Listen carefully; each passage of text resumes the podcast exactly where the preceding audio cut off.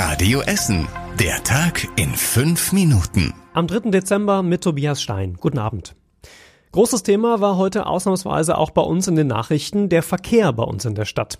Erst gab es eine Betriebsversammlung bei der Ruhrbahn, wo vorher schon Ausfälle und Verspätungen bei den Bussen und Bahnen angekündigt waren.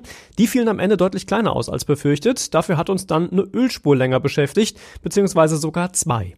Die erste ging durch die halbe Stadt von der A40 Ausfahrt Frohnhausen bis nach Bottrop.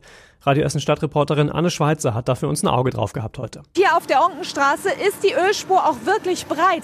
Die ist hier auf der rechten Fahrspur und zwar in etwa so breit wie eine halbe Fahrspur, also bestimmt einen Meter. 50.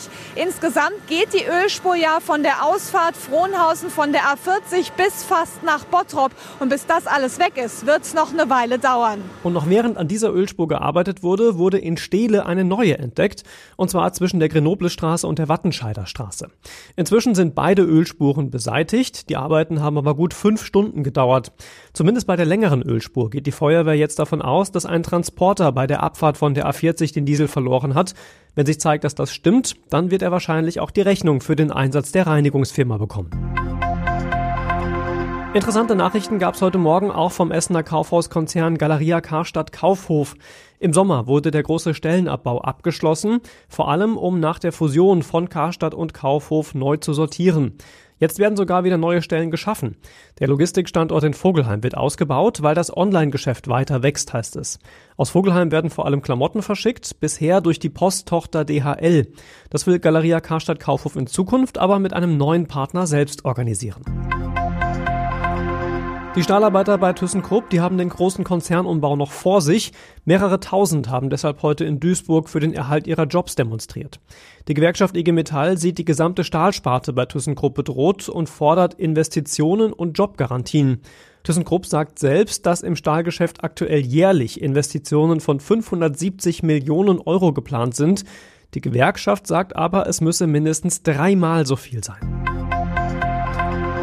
Die Politiker in Kupferdreh sprechen aktuell, also jetzt am Dienstagabend, noch bei ihrer Sitzung über die Mobilstation am Busbahnhof. Bisher gibt es da nur eine Fahrradstation. In Zukunft soll man da aber auch Fahrräder und Autos kurzfristig ausleihen können.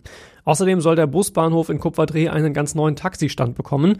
Dadurch soll insgesamt der Umstieg vom eigenen Auto auf öffentliche Verkehrsmittel und Sharing-Angebote gefördert werden und auch so leicht wie möglich gemacht. Zwei solche Mobilstationen gibt es bisher schon bei uns in Essen. Eine ist am Bahnhof in Steele und eine am Landgericht in Rüttenscheid. Gegen Abend gab es dann noch die Meldung, dass sich der Umbau der Bärendelle in Frohnhausen nochmal weiter verzögert. Der letzte Stand war eigentlich, dass der Investor dieses Jahr endlich fertig werden wollte.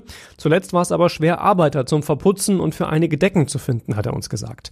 Deshalb ging der Investor auch im Gespräch mit Radio Essen davon aus, dass die Arbeiten erst Anfang nächsten Jahres fertig werden. 50 neue Wohnungen und vor allem ein Kulturzentrum sind geplant. Und darum hatte es jahrelang Streit und Diskussionen gegeben.